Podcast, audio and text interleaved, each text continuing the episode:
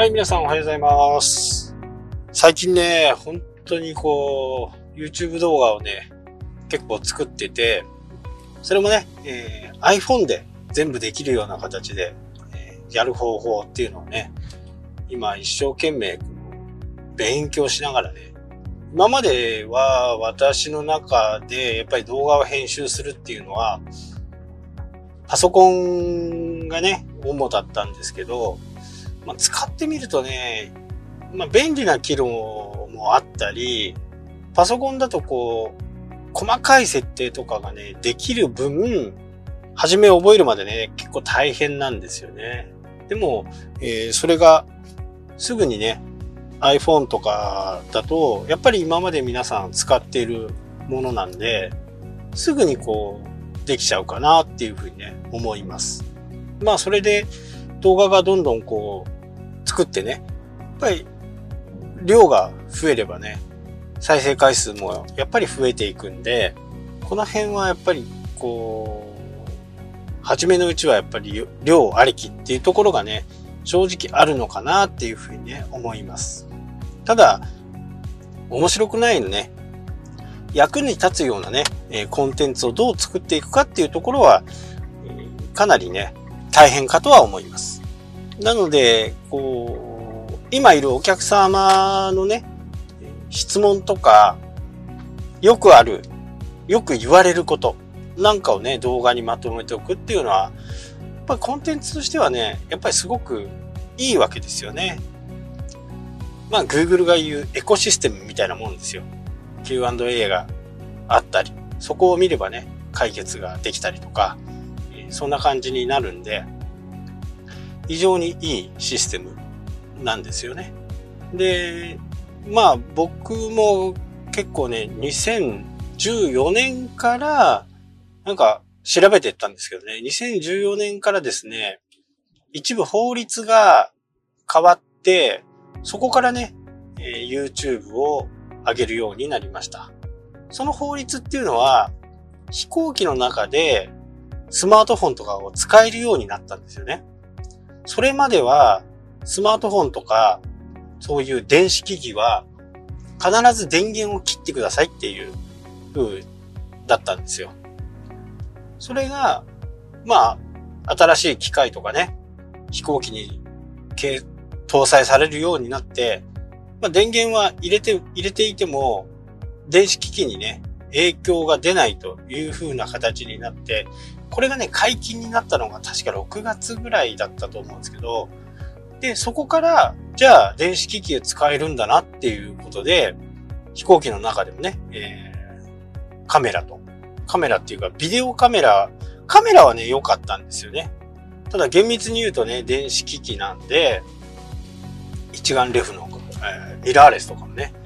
もう厳密に言うと電子機器。なんで、あれをこう、持って撮影するっていうのは、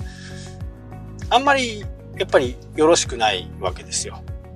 昔のね、フィルム式のカメラだと問題ないんですけど、普通にデジカメは電子機器なんで、あれをスイッチを入れてね、えー撮影するっていうのは、まあ皆さんやってましたけど、一応よろしくないと。まあ YouTube なんかに出すコンテンツとしてはね、決して良くない。っていうか、それをやっていると削除の対象にもなりかねなかったんですけど、それが法律が変わって、離発着時の電源が、電源を切っておけば、上空に行った時には電源をつけていいという風になって、まあ最近だとね、もう Wi-Fi がもう繋がってるんで、離発着でも飛行機モードにしておけばですね、えー Wi-Fi 飛行機モードにしておくことで、飛行機の中に入ってても電源がオンにできるっていう風にね、えー変わりましたんで、まあそこからね、一生懸命こう、いろんなね、こう、機械とかカメラとか、そういうものを、その時なりにね、駆使をして、撮ってたんですね。まあそこが僕の一番初めの始まりかなっていうところですかね。で、やっぱりこう、機長のアナウンスって、独特なところがあったりするんで、そういったものをね、昔はね、これ言っていいのかどうなのかわかんないですけど、多分、機長が自ら自分で録音して、それを音声としてコンテンツとしてね、販売してたっていうのをね、そういうのをね、買ってたりしたんですよ、僕は。どんなね、更新をするのかとかっていうのね。なので、えー、そういった思いもあったんですけど、まあ法律があったんでできなかった。それができるようになって YouTube を上げるようになったっていうのがね、僕の始めですね。で、やっぱりその時にはね、こう、飛行機の中なんで、やっぱり騒音とかね、いろんな音が入るわけですよね。で、その音をね、どういう風にしてクリアにしていくかっていうことなんかも、いろいろね、こう考えながらね、やっていましたけど、最近ではね、イヤホンジャックにね、直接こうつなぐと、音がね、拾えるっていう風な形で、それもね、かなりのクリアな音が拾えるんですね。ただ、機材によってはね、全然ダメな機材とかがあったりするんですよ。そのね、機材によってもう全然音のこう、良し悪しがあって、ダメな機材って本当に全くダメなんですよね。そうなると、えー、スマホで音を取ったりね、いろんなことをやったりして、最近はね、それでも随分こう良くなりましたね。なので、最近の私の YouTube の基調アナウンスって結構クリアに入ってるはずなんですよね。あとは調整してます。音声取ってきたやつをね、調整して、なるべく聞きやすいようにね。まあ、まだまだ音声についてはね、本当に素人に毛が生えたような感じですけどね。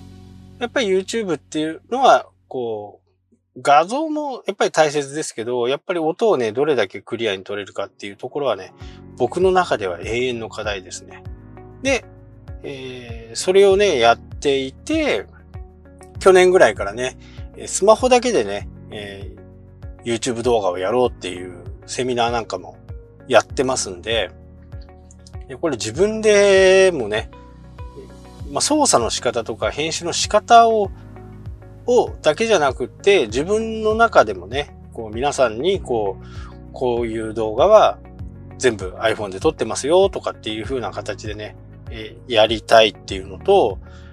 iPhone だけでもここまでできるんだよっていうところをね、え、今 YouTube の方でも紹介しています。まあ、かなりのね、ことがね、YouTube、iPhone、かなりのことが iPhone の中でできるようになったんで、まあ、ぜひともね、iPhone でチャレンジしてみてほしいなと思います。はい。というわけで今日はこの辺で終わりたいと思います。それではまた。したっけ？